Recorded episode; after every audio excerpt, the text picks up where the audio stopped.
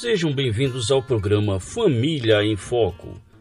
No tempo onde famílias e casamentos têm sofrido com difíceis mudanças, a palavra de Deus traz segurança e orientações para que as famílias vivam e cumpram os propósitos para os quais foram criadas. Na apresentação, professor Márcio Ribeiro.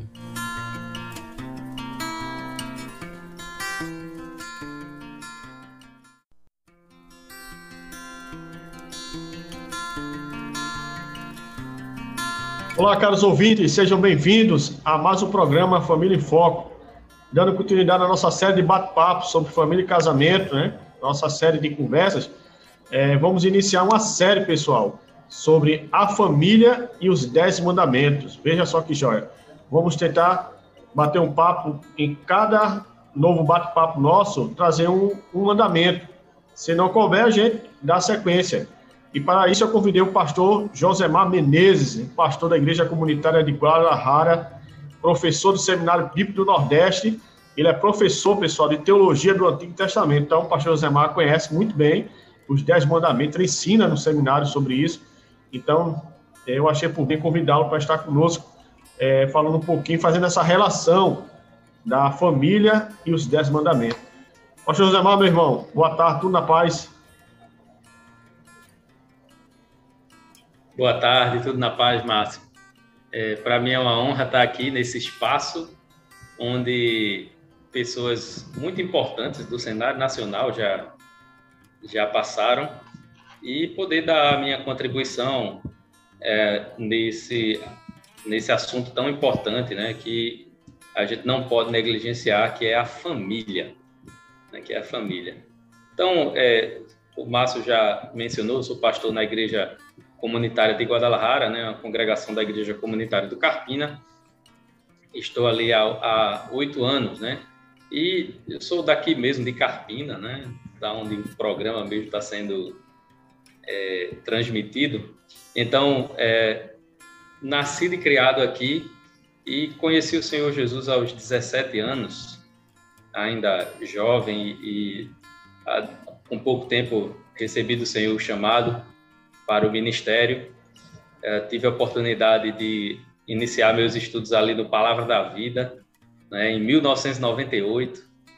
Estagiei lá em 99, quando conheci, na realidade conheci um pouquinho antes, conheci em 98, mas uh, quando comecei a namorar com a com Márcia, né, que é minha esposa hoje, e nós uh, casamos ali no ano 2001, então esse ano completamos 20 anos de casados, né? não temos filhos biológicos, tenho uma filha é, que é, na realidade, prima da minha esposa e, e, a gente cria ela desde pequenininha, né? então ela é minha filha e nós louvamos a Deus é, por, por toda essa história que o Senhor nos permitiu. Né? Fui pastor primeiro na igreja comunitária do Carpina,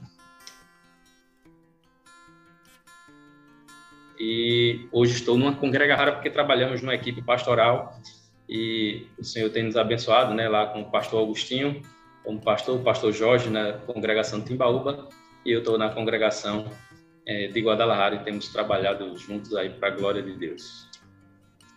Bem, meu irmão, uma alegria, pastor, receber o senhor, receber o irmão aqui na, na nossa live, nesse bate-papo, né, para a Rádio Web Internacional. Pastor José Mar, é, nos voltando mais então agora propriamente para o texto bíblico né, do Antigo Testamento, nós né, conhecemos, né, quem não conhece os Dez Mandamentos, quem não conhece Moisés, né, quem não conhece a história de Israel. Né, dificilmente um brasileiro dirá que não tem, pelo menos, ouvido falar dessa belíssima história do Antigo Testamento. Mas às vezes a gente nos esquecemos da riqueza que é os Dez Mandamentos da importância dos Dez Mandamentos para a nossa vida cristã, nossa vida prática, nosso dia a dia, né? Porque o Dez Mandamentos carrega consigo toda uma ética, né? Toda uma, toda uma proposta de Deus para a vida humana, que está ali sintetizada em Dez Mandamentos. E, pastor Zemar, eu gostaria então de começar do primeiro mandamento.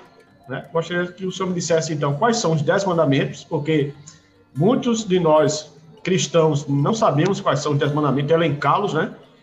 E porque Deus os deu aos hebreus. É porque Deus escolheu um povo hebreu para entregar os dez mandamentos.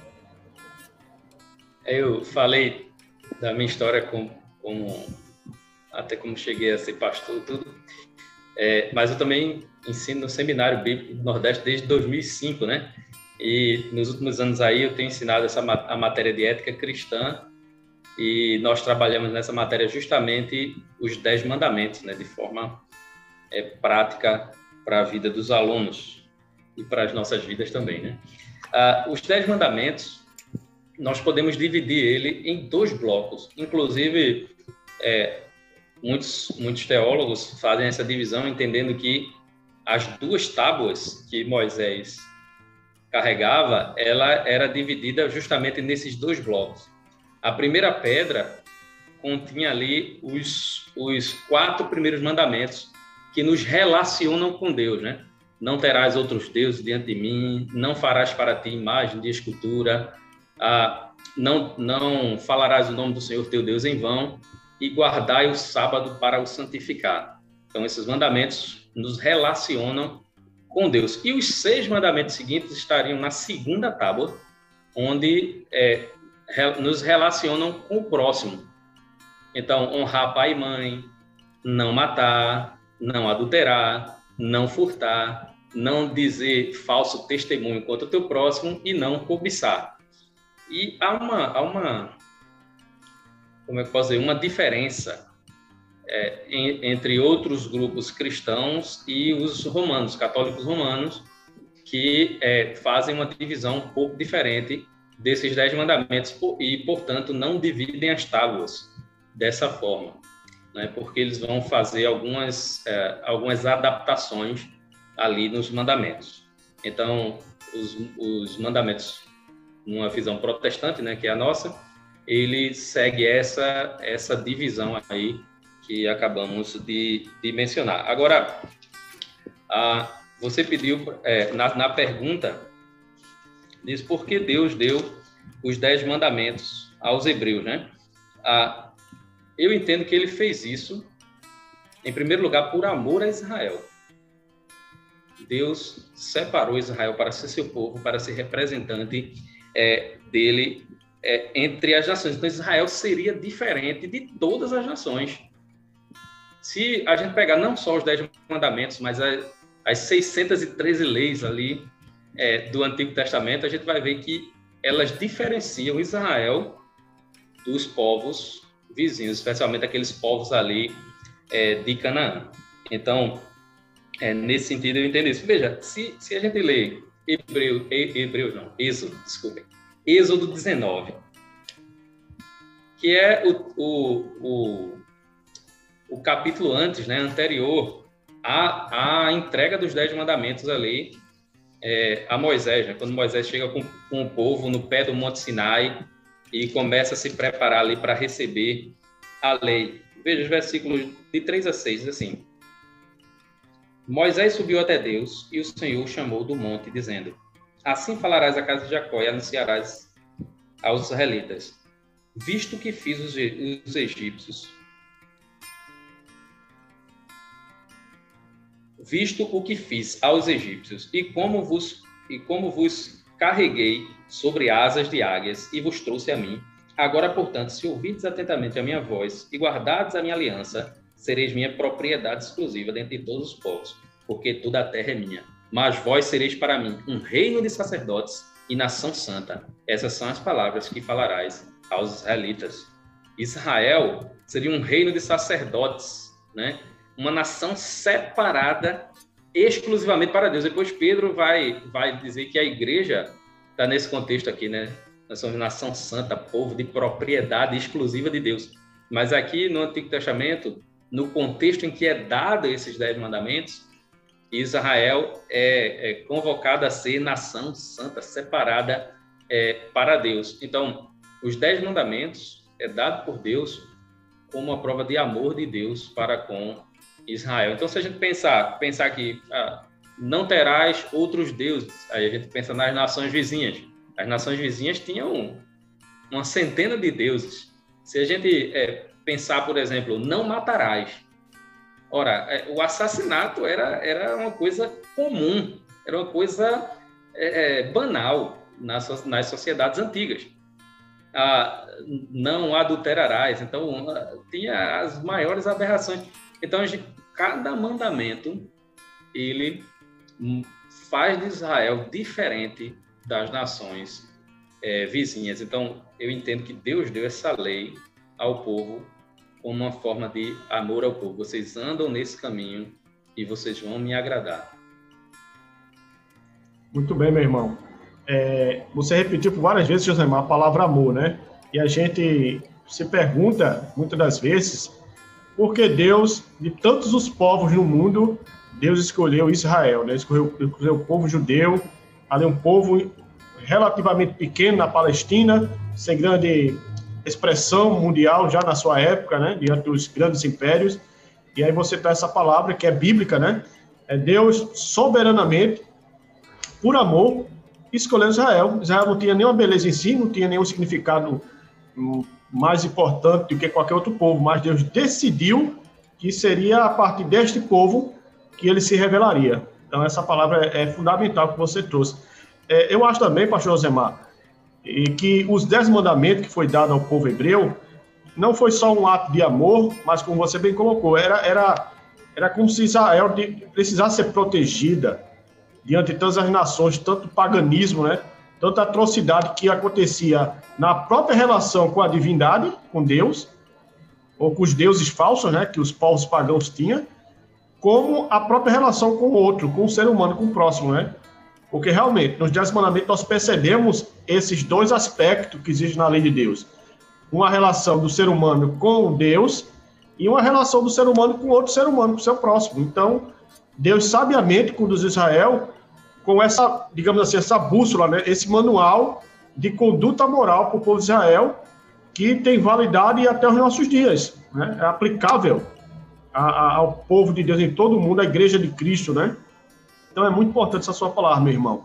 Pastor Josemar, ainda falando sobre é, os mandamentos, e especificamente o primeiro mandamento, né? Já que você aí elencou eles na ordem, como está em Êxodo capítulo 20, né? Isso é muito importante que, que frisamos, caros ouvintes. Pastor Josemar citou os versículos, né? Citou os dez mandamentos na sua ordem, como está em Êxodo capítulo 20. Mas, pastor Josemar, o primeiro mandamento que fala, né? Não terás outros deuses diante de mim. Esse versículo está combatendo exatamente o pecado, que é um pecado, me parece, o pecado mais recorrente de Israel, do povo de Deus no Antigo Testamento, que é exatamente a idolatria. Mas exatamente, pastor Samuel, o que é idolatria? Como podemos entender melhor a idolatria no tempo de Israel, no tempo de Moisés, e como essa idolatria hoje atua em nossos tempos? Por favor, meu irmão. Na realidade, a gente tem dois mandamentos que vão falar de idolatria, né? Tanto o primeiro quanto o segundo, o conjunto desses dois mandamentos. Agora, o primeiro mandamento refere-se especificamente a quem nós devemos adorar. Então, em Deuteronômio capítulo 6, versículo 4, Moisés vai fazer essa chamada, né? Ouve Israel, o Senhor nosso Deus é o único Senhor. É, Deus se apresenta como, como esse único Senhor é, a ser adorado. Não podemos ter outro Deus a não ser Ele. Israel não podia ter outro Deus a não ser Ele. Obviamente, a gente sabe de toda a história de Israel que Israel é, se contaminou com diversos deuses. E essa contaminação de Israel com, com os, os diversos deuses foi comparado a adultério, né? Tem o, profeta Osés tem um livro dedicado só a mencionar essa, essa, esse adultério de Israel, né, com o Senhor. Ah, e diversas outras passagens do Antigo Testamento a gente é, pode perceber Deus trazendo essa essa questão à tona, né? Como Israel abandonou o Senhor e, e o traiu. Agora, a, a idolatria, nós, nós podemos dizer que toda vez que a gente erra o alvo da nossa adoração, porque todo mundo, absolutamente todo mundo adora alguma coisa. Então, quando nós erramos o alvo da nossa adoração, quando a nossa adoração não é direcionada a Deus, nós cometemos idolatria. É, não se engane, até alguém que se diz não acreditar em nada, ele adora alguma coisa. Então, quando não se adora a Deus, você adora, ou adora o dinheiro, adora alguma pessoa, adora algum objeto, e geralmente a gente tem a tendência de fazer isso com coisas banais. Eu estou pregando na igreja o livro de Juízes, e o livro de Juízes é o tempo todo, né? O povo caindo na idolatria. Deus havia mandado limpar a terra, expulsar todos os povos dali. Israel não fez isso. E quando Israel começa a perder as referências, né? Morre lá é, Josué e os anciãos. Eles procuram referência, não tem mais, encontra referência nos outros povos. Começa a idolatria. E no, no primeiro no primeiro juiz, Otoniel, o povo naquele momento estava adorando uma deusa chamada Azerá. E essa deusa, como era ela? Ela era toscamente esculpida num, num toco de madeira. E ela era esculpida, ela fincada ali na terra e o povo adorava ela. Inclusive, a ideia da palavra poste-ídolo, que a gente vê muito é, no Antigo Testamento, vem a partir dessa dessa deusa, né? Que era um, um, um toco de, de árvore é, e também que as pessoas iam aos altos, altos dos montes, né? Então tudo vem dessa dessa ideia. Então eles adoravam ali um pedaço de pau toscamente esculpido. É, então a idolatria, nós, a, a, idolatria é quando a gente troca Deus por qualquer coisa. Então, a, e geralmente a gente não troca Deus por coisas aparentemente importantes. A gente troca Deus por coisas extremamente banais. Tem, por exemplo, hoje em dia tem muita gente trocando Deus pelas redes sociais. É uma coisa banal. Nós podemos usar as redes sociais de, de uma forma muito interessante para a nossa vida, mas tem pessoas que usam é, como substituto a sua adoração a Deus. Então, isso é idolatria. Isso é uma coisa extremamente banal mas a gente podia enumerar um monte de coisas aqui que são banais e que a gente acaba trocando Deus é, por essas coisas. Então, não se engane. Se a nossa adoração não está em Deus, nós estamos cometendo idolatria, porque ela vai estar em outra coisa. Muito importante, Pastor Josemar, a sua palavra, porque, assim, é muito rico né, esse, esse tema de idolatria. A gente percebe, caros ouvintes, que no Antigo Testamento, a idolatria era algo mais palpável, né? era, era um objeto esculpido que o povo se ajoelhava, era um, um, uma madeira desenhada, como o pastor Zé Mar colocou, um poste, né, feito um poste. Era um bezerro de ouro que os israelitas, é, quando Moisés subiu no monte para receber os dez mandamentos, Arão fez, confeccionou com ouro do povo, né, o povo se prostrava. Apesar que já no Antigo Testamento, Deus fala de um, uma, um, um tipo de idolatria, um tipo de ídolo, que é aquele que está dentro do coração do ser humano. É interessante que o Antigo Testamento já trata assim. Não é só a idolatria externa que a gente pode ver e tocar, mas começa no coração. Ela, ela, ela, Deus chega a dizer que o povo de Israel estavam criando é, ídolos no seu coração. E é exatamente como esse ídolo atua hoje no nosso tempo, como bem colocou o pastor Osemar.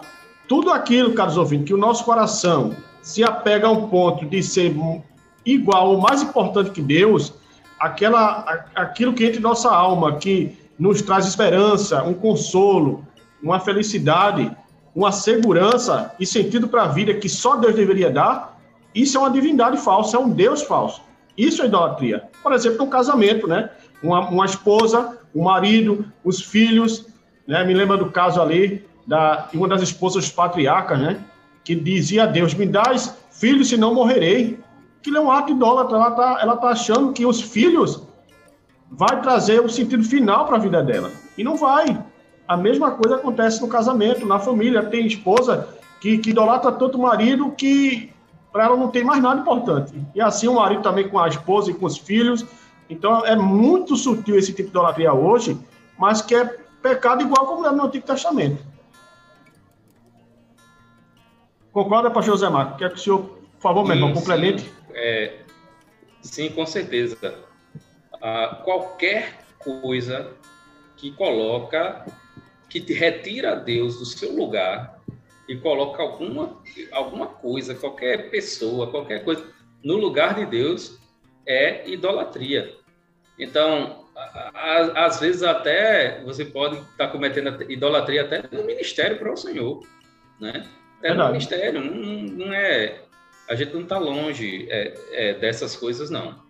Certo? Idolatria é tudo aquilo que a gente coloca é, no lugar de Deus. Agora, nós vivemos num país é, de fundamentação católico-romana e os protestantes têm essa. É, foram criados nessa perspectiva de que parece que a gente existe para brigar com o católico, né? E a gente não existe para brigar com o católico. Nós temos diferenças. Então, a partir disso, o, muitos protestantes imaginam que a, a idolatria é simplesmente é, ir, a, um, a, uma procissão atrás de uma imagem de escultura, essas coisas. Agora, pensa, pensa aqui comigo. Hoje, muitas igrejas ditas como protestantes, é, especialmente de linhas neopentecostais, têm trazido elementos do Antigo Testamento para o culto cristão algumas igrejas, para iniciar seu culto, eles tocam um chofar, né? Tocam aquele, aquele chifre de carneiro. Por quê? Porque no Antigo Testamento, para iniciar o culto, se tocava lá. É, tem algumas que estão reeditando ali a Arca da Aliança, né? E aí o, o, o cantor, né, Carlinhos Félix, o João Alexandre, desculpe, Carlos Félix não, João Alexandre, é, disse em, em uma de suas músicas, certa vez, ele dizia assim: reconstruindo o que Jesus derrubou, recosturando o véu que a cruz já rasgou, ressuscitando a lei, pisando na graça. É exatamente isso que tem acontecido. Isso não passa também de uma certa idolatria. Então, a gente não pode pensar que estamos livres de cometer esse pecado, né? Se a gente retira Deus do trono, nós cometemos esse pecado. Tem muita gente dentro da igreja protestante cometendo pecado da idolatria. E precisa cuidar do seu coração. Sobre tudo que se deve guardar, guarda o teu coração, porque dele procede as fontes da vida. Se você não guardar o seu coração, a sua, o seu coração, que é enganoso e corrupto, como diz Jeremias, né, vai lhe levar para adorar coisas ao invés do Criador. Então, realmente, pastor Zemar, é muito sutil, né, a idolatria do jeito que você falou, e a gente acaba também, se nós cristãos, né, protestantes, de, de, de confissão protestante, evangélica, se a gente não tiver cuidado, acabamos também incorrendo na idolatria. O senhor citou aí o ministério, né? É, tem pastores, ministros evangélicos que, ele, se, se, ele sai do ministério, ele morre. Se acontecer alguma coisa, ele sai daquela igreja, ele morre. Então, é, caminha para uma idolatria bem sutil, né? É muito perigoso mesmo e a gente também não está isento de pecar nessa área contra Deus. Mas ainda, pastor, falando no primeiro mandamento, né, que o senhor acabou de citar, é, não terás outros deuses diante de mim, não farás para ti mais cultura, nem daquilo que é no céu, nem na terra, nem debaixo da terra. Quais seriam, então, as implicações práticas, pastor Josemar, as implicações do primeiro mandamento para a vida da família, do casamento, né? como a gente poderia é, fazer uma relação desse primeiro mandamento, a importância dele para nosso lar. Deixe-me citar só algumas rápidas definições que eu anotei aqui para a gente compreender um pouquinho mais a, fundo sobre o mandamento, sobre idolatria, e aí a gente fala sobre isso. Eu peguei uma definição de Calvino aqui, das Institutas, que ele diz: esse mandamento proíbe depositar em outro a nossa confiança ou transferir para outro é, o crédito por qualquer bem ou qualquer virtude. Ok, eu vou citar aqui alguns autores, é, algumas referências rápidas, só para a gente entender melhor.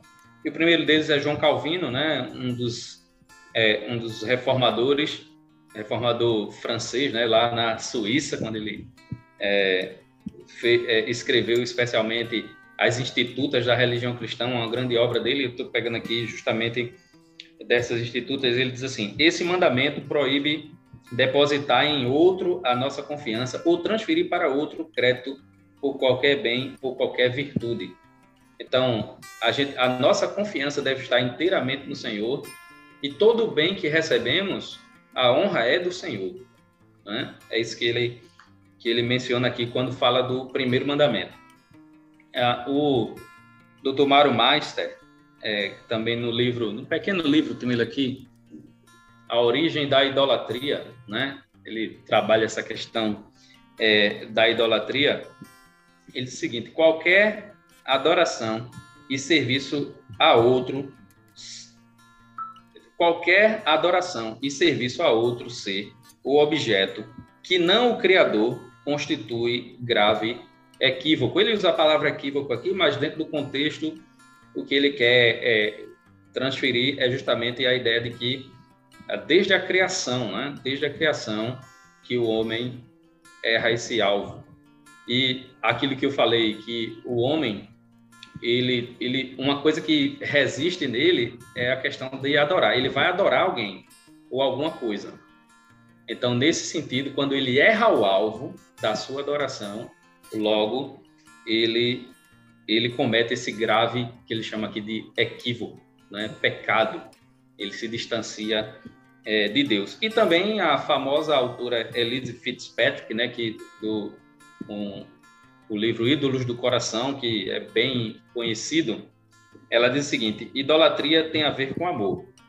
Meu amor por ele meu amor por outro, meu amor pelo mundo. Então, quando, quando é, a gente adora somente a Deus, o nosso amor é dedicado ao Senhor.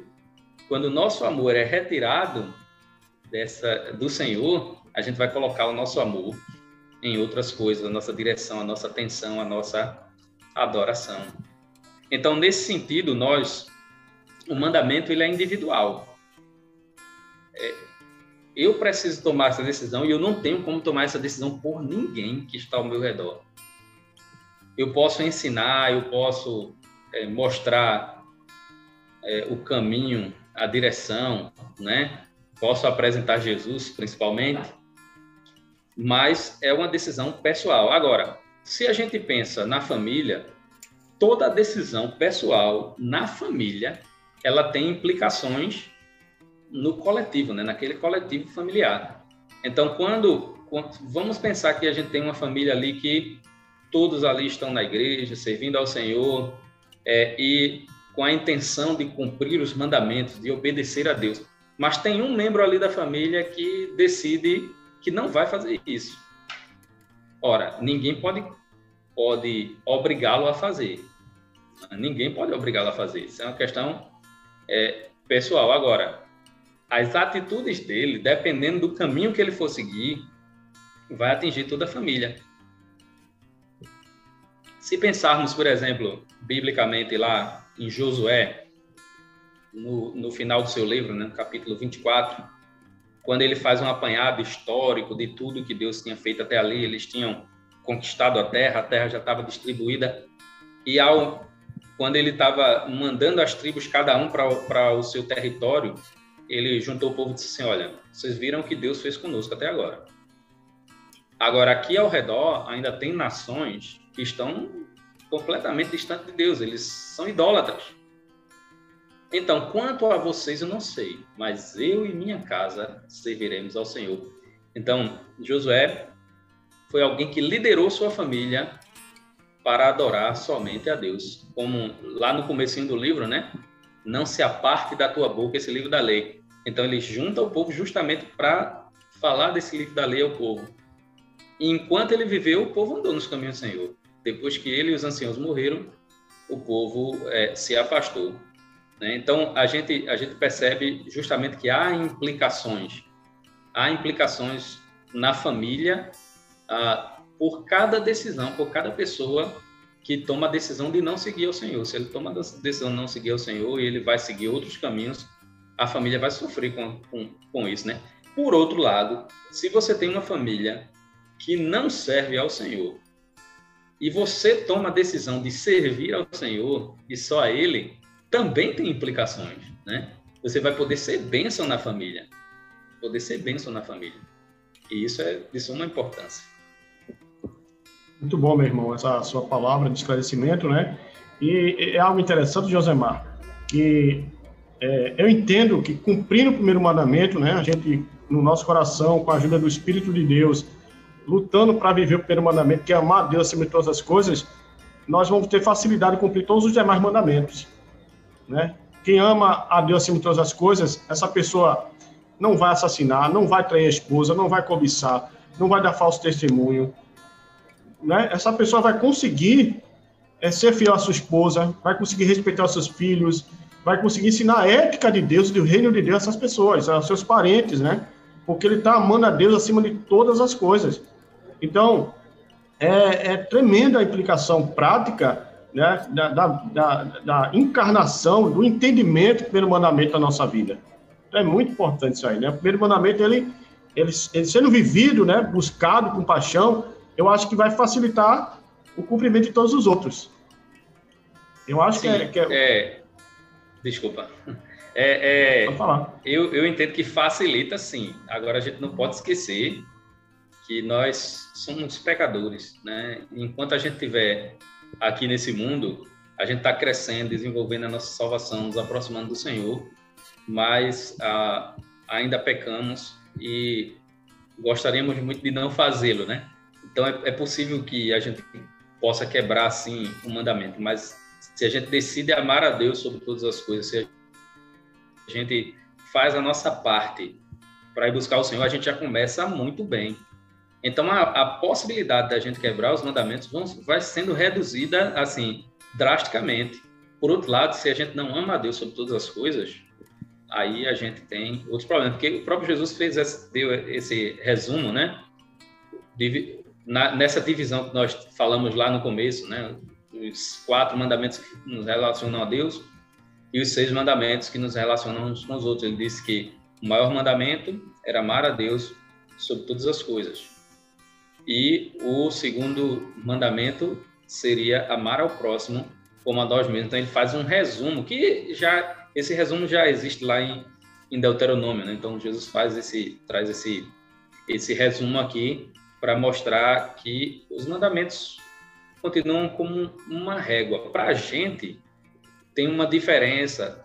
Uh, os dez mandamentos eles não nos salvam, certo? A obediência aos mandamentos não serve para. Eita, agora eu vou obedecer todos os mandamentos e aí eu vou alcançar minha salvação. Isso não existe. A salvação é pela graça de Deus, mediante a fé em Jesus Cristo. É isso que é, que é a salvação. Agora, os mandamentos servem como régua. O crente quer agradar a Deus. Quer agradar a Deus, obedece os mandamentos. Então, é, é, é, é isso aqui, né? A gente obedece os mandamentos porque a graça de Deus já atuou de forma salvadora na nossa vida, então por isso a gente, por querer agradar a Deus, por amar a Deus, então a gente segue os mandamentos. É, tem crente que, que segue a, a, a regra humana, que, que obedece porque a igreja tem tal ou tal norma e se ela desobedecer vai ser disciplinada. Então, por medo da disciplina, aí ele vai lá e obedece. Isso não, não cria em nós um coração é, adorador, né? um coração devoto ao Senhor. A gente obedece os mandamentos não porque tem, a, a igreja colocou uma regra, a gente obedece os mandamentos por amor ao Senhor. Então, os dez mandamentos servem como uma régua que a gente pode avaliar a nossa vida cristã, se está indo bem ou não. Né? Verdade, meu irmão. Bem colocado, pastor José. Pessoal, é, é impossível amar a Deus acima de todas as coisas, que é o primeiro mandamento que nós estamos tratando aqui, sem que primeiro você não você tenha recebido a Jesus Cristo como seu Salvador. Então é a partir do poder do Espírito de Cristo, do Espírito Santo, que uma pessoa pode cumprir os mandamentos, pode amar a Deus acima de todas as coisas. Não é uma prática que deve ser exercitada com a, a partir de nossas forças, porque será impossível, impossível. Como bem colocou o pastor Josemar, é a partir de uma vida arrependida quebrantada diante de Deus, pela ação do Espírito de Deus que é possível assim, a gente viver é, praticando isso, crescendo a cada dia, a vida toda, para a gente amar a Deus acima de todas as coisas.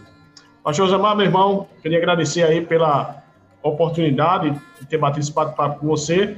E o nosso bate-papo continua, caros ouvintes. Esse é o primeiro mandamento que a gente apenas pincelou para você ver como é rico, né? Esse assunto, esse tema, e é o primeiro mandamento. E teremos outras lives, outros bate-papos com o pastor Mato para tratarmos sobre os dez mandamentos e a família. Então, mande suas perguntas pelo chat da Rádio Internacional, pelo nosso Instagram, para que possamos é, responder suas perguntas e dar suas dúvidas e que você se aproxime mais de Deus e de sua palavra, tá bom? Um forte abraço e Deus abençoe. Espero falar com vocês novamente sobre família e casamento, em nome de Jesus.